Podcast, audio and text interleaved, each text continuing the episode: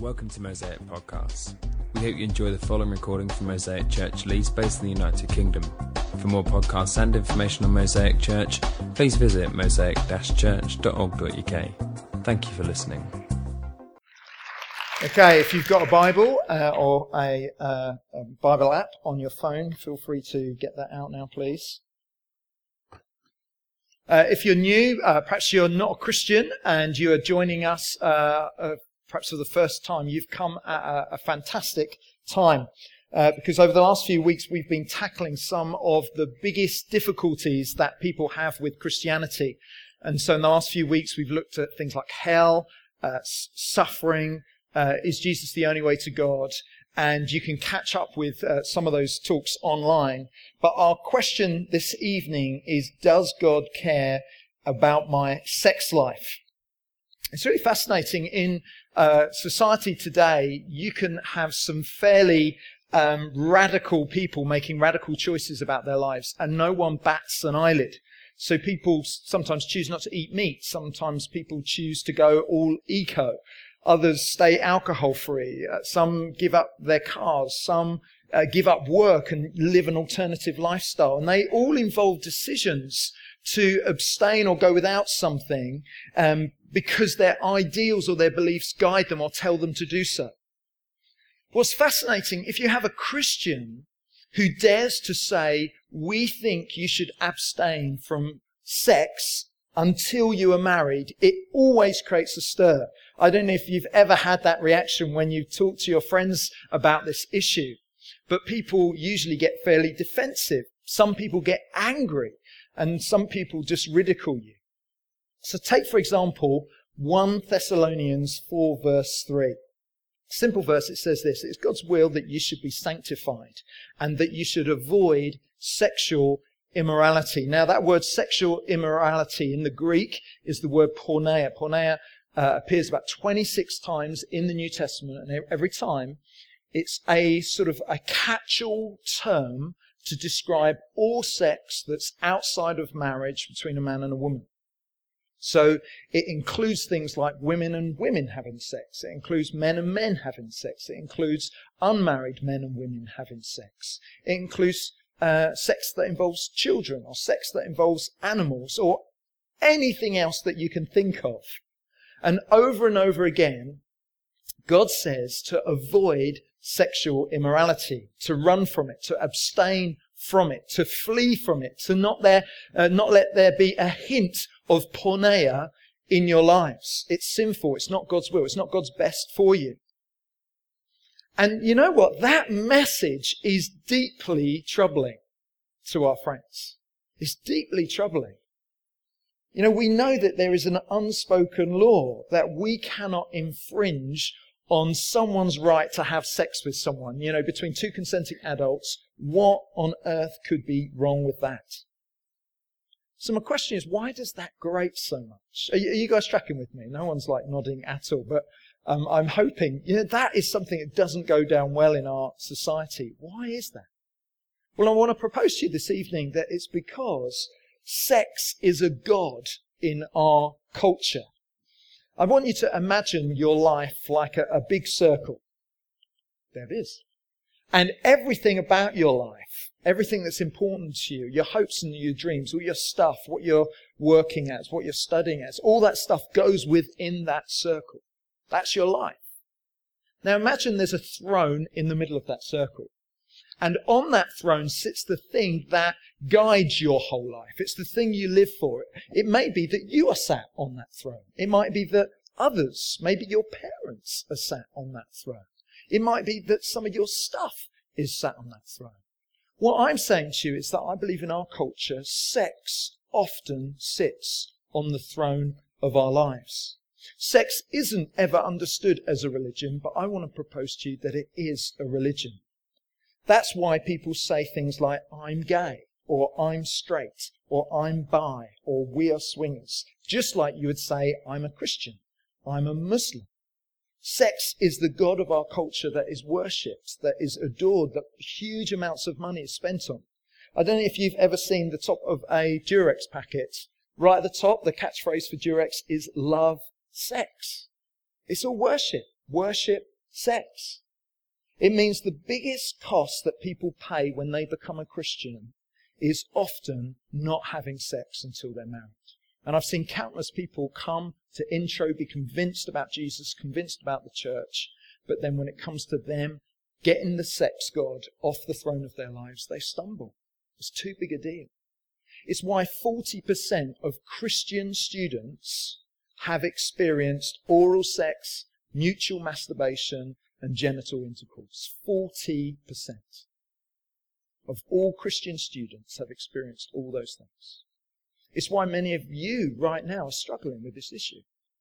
It's why many marriages fail. It's why there's lots of gender confusion, where sexual abuse is common, and why men and women are trapped by pornography.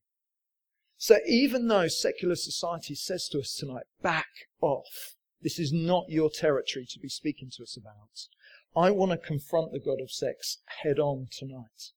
And so that means some of it will grate, some of it will feel uncomfortable, some of it you will want to deny that, uh, uh, that it's applicable to your life. But I want you to see the, the Christian God of the Bible really clearly tonight, and I want you to see that what he says about sex is important because he cares deeply about it. So the question tonight is, does God care about my sex life? The answer is yes. Two main reasons. Number one, first of all, we are made in God's image. Can turn to the person next to you and say, We are made in God's image. Very good. Said with enthusiasm.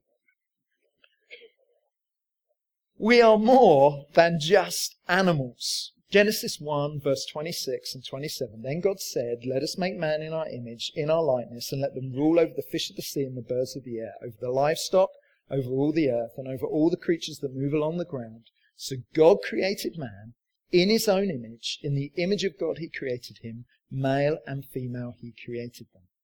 Mankind is made in the image of God.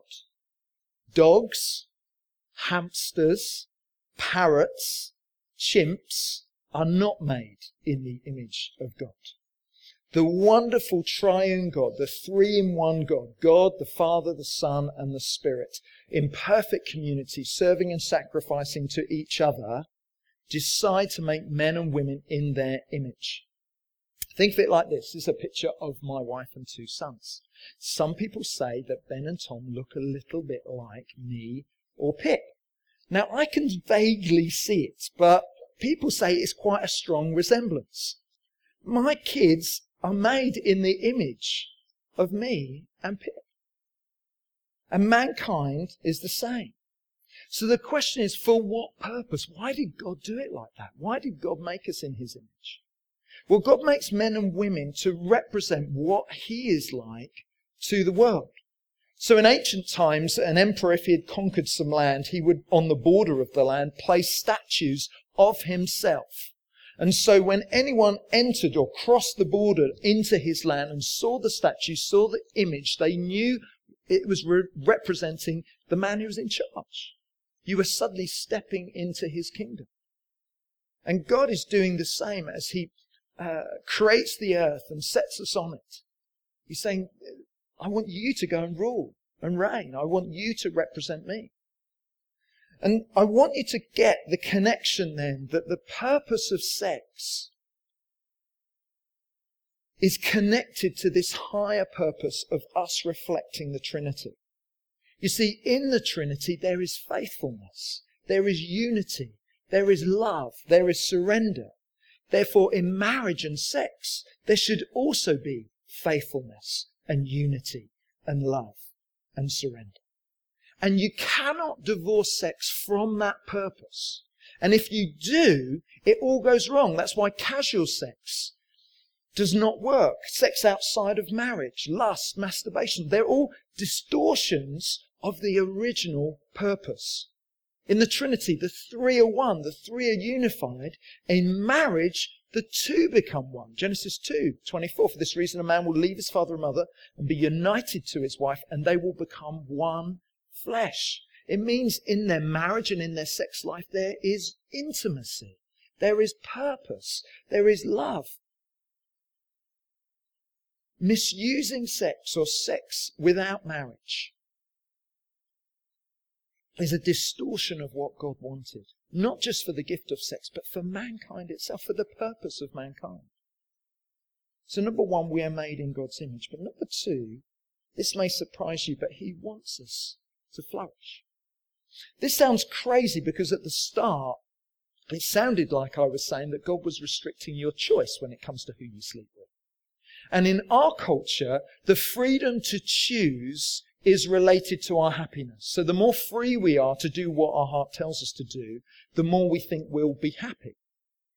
And so how on earth do we have a God who seems to restrict something also be the God who wants us to flourish? How do those things work together? Well, in the ancient world, flourishing is not just about the freedom to choose, but rather the ability to become the person you were meant to be, or if you like, to reach the higher purpose that you were made for. And so the Bible writers would say that there are things in your life that needs to perhaps be taken away or removed or invested in you for you to become all that God created you to be. Otherwise, if you don't let that process happen, you miss out on the very purpose you're around. Perhaps a, a good way to imagine it is um, through thinking of this. This is the only nude for tonight, you'll be pleased to hear. Uh, and this is Michelangelo's David. And it's a helpful way of imagining the biblical concept of flourishing. The sculpture is freed from the block of marble that it's originally standing in. The block just sat there, but the higher purpose has been reached through hard work. David is more free than the block of marble.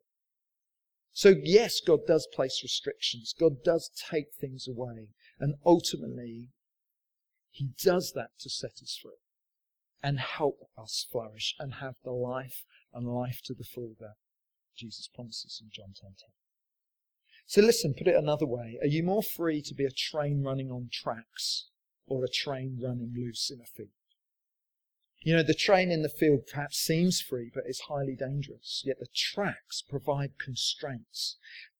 But it means the train gets to its destination safely. And God does the same for all of life, including sex. He invented sex. He made it pleasurable. The first commandment that he gives mankind is to go and have sex. As the maker of sex, he knows how best it should be used. I mean, fantastic verses in Proverbs 5. The writer catches the idea well. May your fountain be blessed and may you rejoice in the wife of your youth. A loving doe, a graceful deer. May her breasts satisfy you always. May you ever be captivated by her love. The Bible actually talks about breasts. Can you believe it? And more than that, it says that husbands, you're to enjoy your wife's breasts. They're meant to satisfy you. You're meant to enjoy them. It is a great memory verse, men, if you're married. God wants you to flourish in your sex life. But it's through, first of all, relationship with Jesus, but it's also through placing this beautiful, intimate thing called sex into the protected, boundaried relationship called marriage. And without those tracks, the purpose of sex gets lost, it gets distorted, it gets ruined, and it gets abused. So, does God care about sex? He does. And it's because you are made in His image, and it's because He wants to bring you great joy in your life. How do we get it? How do we restore the gift of sex? How do we make the most of this gift? when we know the problem goes very deep in our hearts. See, the sex god is on the throne for many people. How do we go deeper? Not just give superficial answers or superficial advice that many of you probably tried and failed with. How do we make it happen? Because the Bible is pretty clear with the scale of the problem. It says that God created us. Well, He created one man and He created one woman to have one covenant or one promise with each other, one lifetime together, to enjoy marital relations as one flesh. the Bible says at the end of Genesis 2, they were naked and without shame. It was perfect. But in Genesis 3, we find mankind, mankind sins. He places himself on the throne instead of God. And as we go through Genesis, we find that sex climbs onto the throne as well. And sexual sin just abounds. There's incest, there's the practice of homosexuality, there's adultery, there's polygamy, there's all forms of lust in its various sinful acts. And it continues throughout human history until today. And so how? How do we deal with the heart that is corrupt and uses this gift, this precious gift for our own purposes? How do we do it? Well, I want to try, if I've got time, to give you five things. Number one.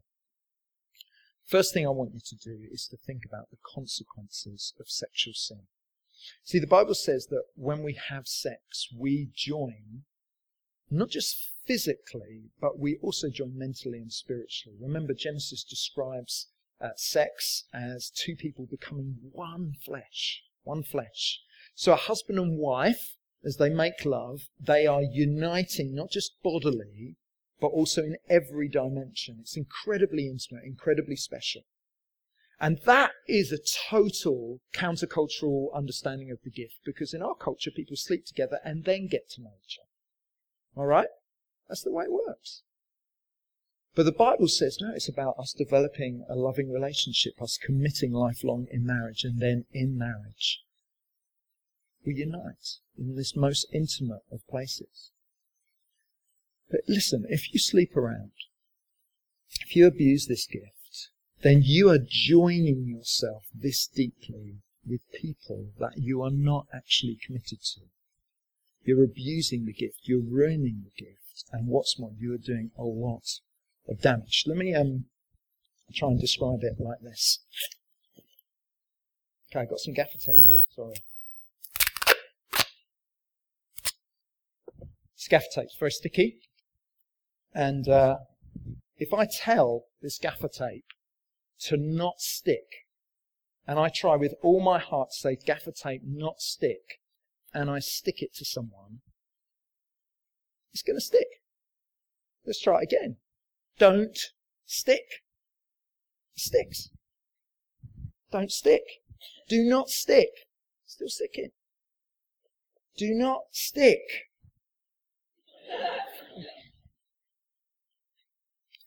Now, what's interesting is that will come a moment where you really need it to stick.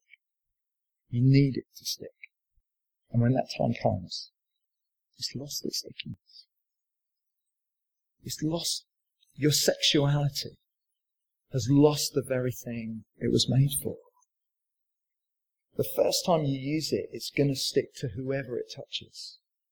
Sex cannot help sticking because that's what it's there for. So if you rip yourself loose and try and stick to someone else, there is always going to be damage. Something is going to tear. And not only that, when you get loose, your sexuality won't be as sticky as it was before, and eventually it will not stick at all. And that's why some of you and some of your friends find that their sexual partners feel like strangers. Sometimes they don't know their name. They don't feel anything anymore. The, the act of having sex has has lost all its capacity for intimacy. And that hurts, that damages. There are consequences. Secondly, um, you need to admit that the problem goes deep. So many have worshipped sex for so long that I believe many of us in this room are actually addicted to it. Addicted to porn, addicted to lust, addicted to sex. Now, you may think, as you're sat there, there's no way I'm addicted to this. But let me just give you some things that will perhaps help you tell. Because first of all, addiction begins with tolerance. That's the first step. You know you're wrong in doing that thing, but you accept it. You're okay with it. You learn to live with it and you excuse yourself.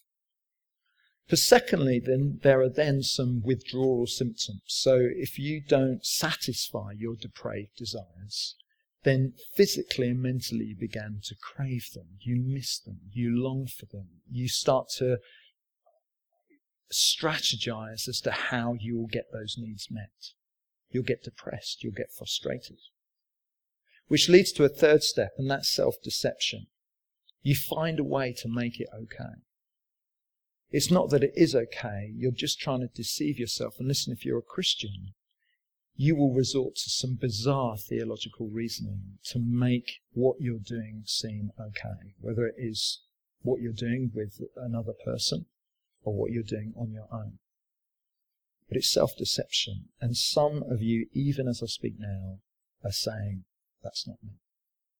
Don't excuse yourself. Number four, it leads to a loss of willpower. You can't stop. You try to stop. Maybe you have victory for a little while, but you eventually go back to that place. It has overcome you. You work yourself up to feel really bad. And in that place, you vow before God never to do it again. And then it happens again. And some of you have lost so many battles. You've made so many promises and not been able to come through on them. It's because sex is ruling over you as a false god. Then number five, it leads to a distortion of attention. Now you're thinking about it all the time. You're planning your world around it. You're longing for it all the time. And you become more frequent in your satisfying of that illicit desire. It becomes more intense. And for some, it means that you need more to get the same hit from it. So if your thing is pornography, then you will look for more intense pornography, to more depraved pornography. And all of a sudden, it's not just an occasional thing, it's a regular thing and a frequent thing.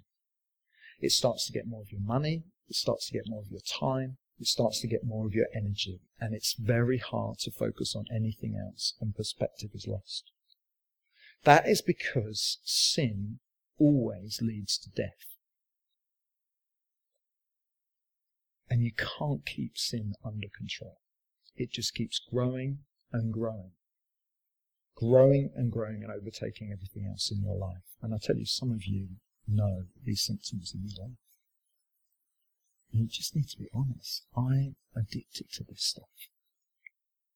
And the real issue, the heart issue behind that stuff is who or what is your God? Who is sat on the throne?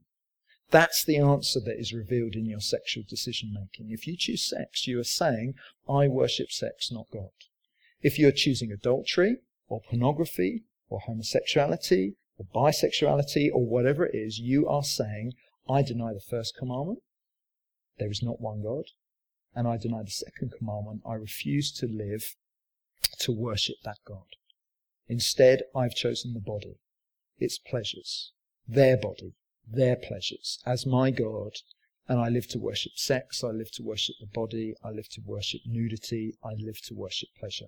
And it's all idolatry. Listen, guys, for some of you tonight, you just need to acknowledge the problem goes really deep.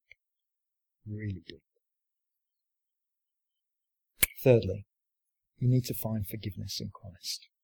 You know, God hates sin. God hates sexual sin. We're told in 1 Corinthians 6, Do you not know that the wicked will not inherit the kingdom of God?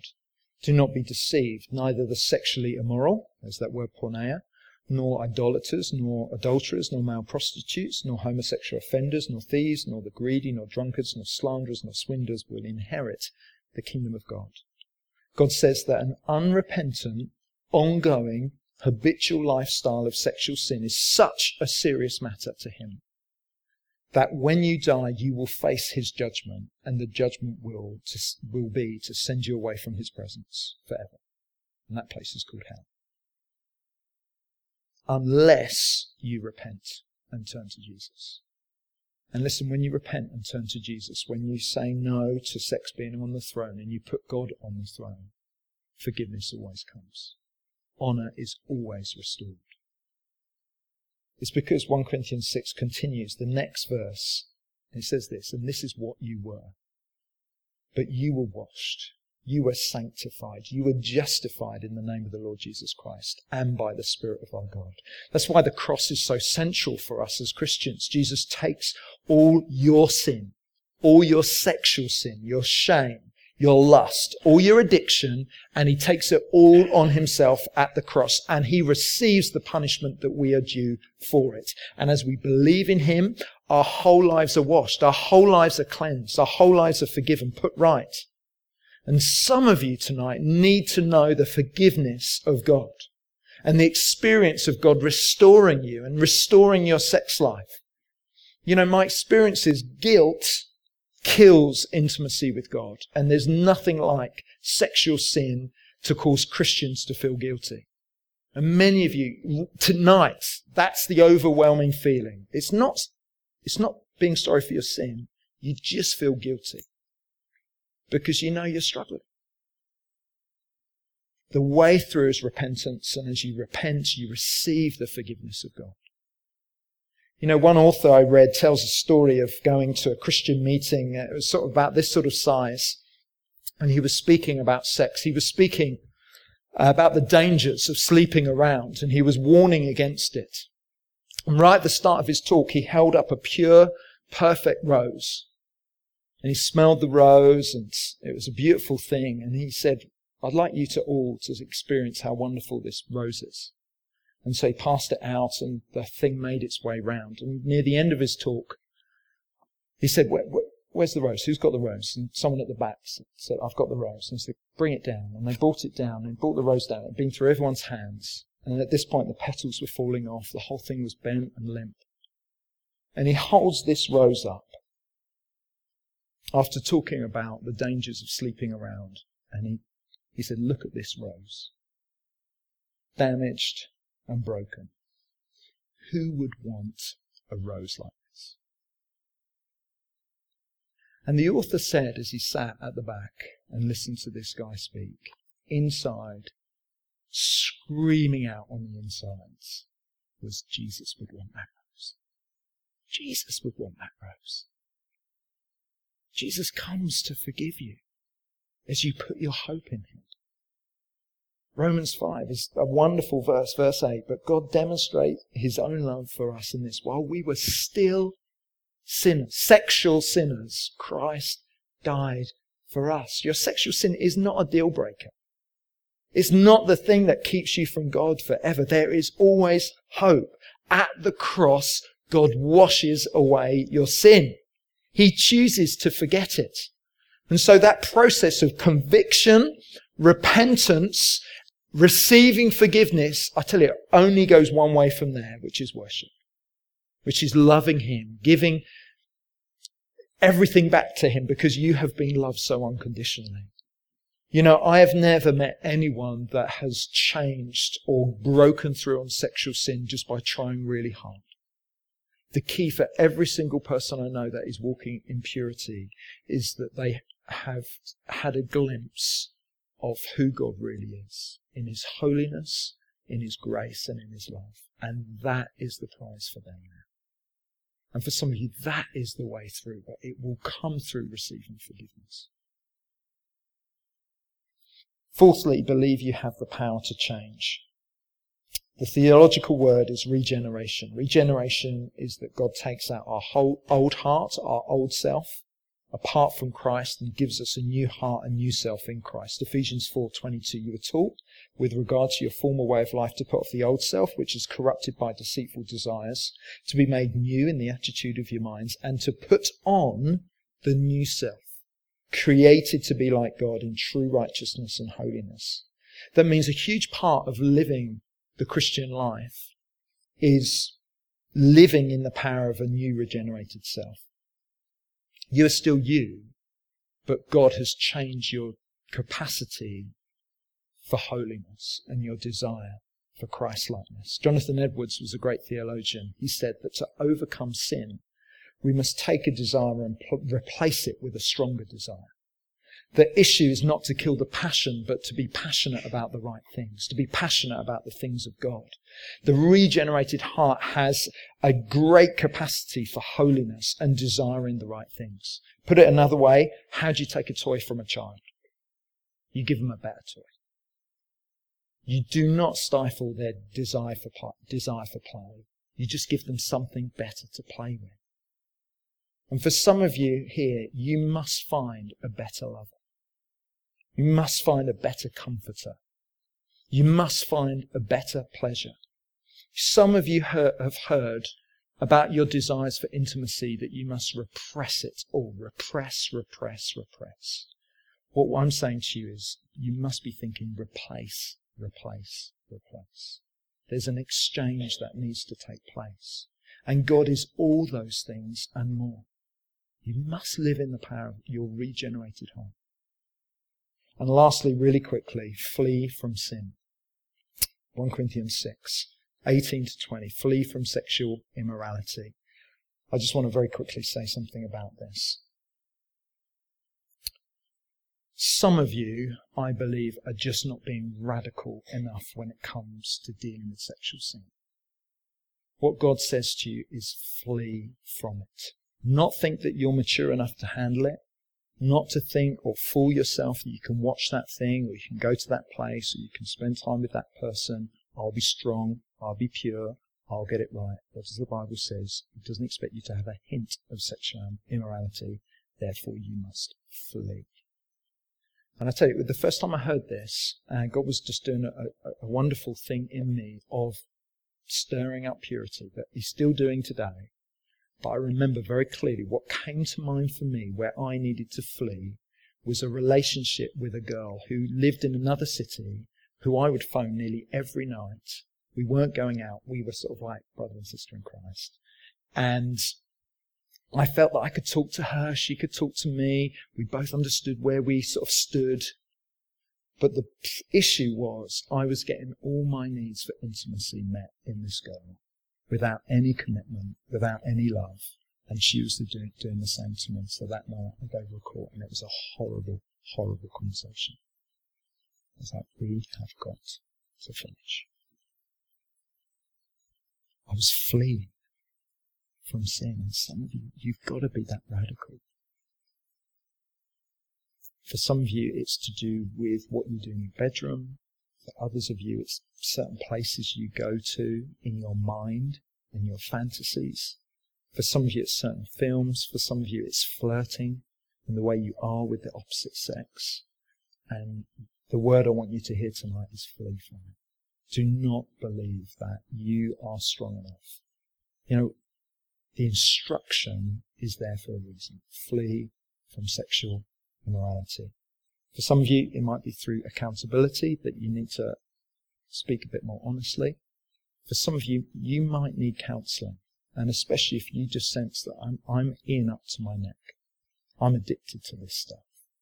Then it might be that you need some specialist help. And we'd like to help you with that.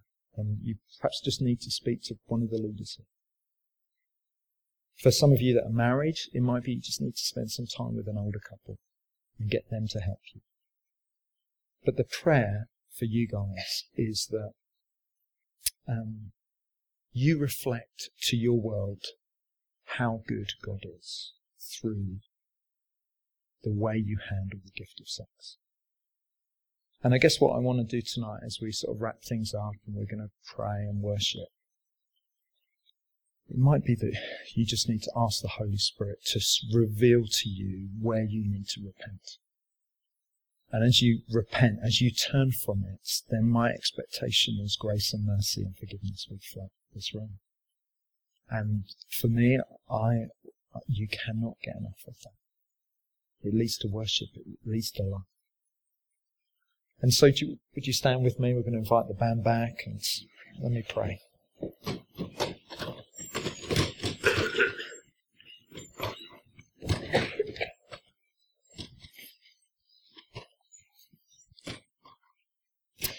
Why don't you just bow your heads with me? Let me pray for us. Lord Jesus, thank you so much for creating us in your image. Thank you for wanting us to flourish. And thank you for dealing with sin at the cross. And we want to be honest tonight. We want to admit our weaknesses. Lord, we want to admit the problem goes very deep. And we would like to repent. Lord, I pray for some of us we would see just the, the, the state of our sinful hearts. I pray that for some of you it would be a, an awful feeling that forces you to see a gracious and loving God who comes and saves you from his judgment.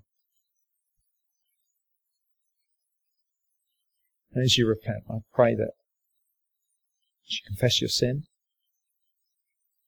you would know that He's faithful and just and forgives your sin and cleanses you from all unrighteousness. So, Father, in this place tonight, I pray that there would be forgiveness and there would be a second chance. There would be grace and there would be mercy and there would be worship. Draw our hearts. Change our desires and help us live in the good of what you've called us to do. Lord Jesus, I pray for courage for some tonight that they would flee from sin. Help us to call on the name of Jesus tonight. In your name we pray. Amen.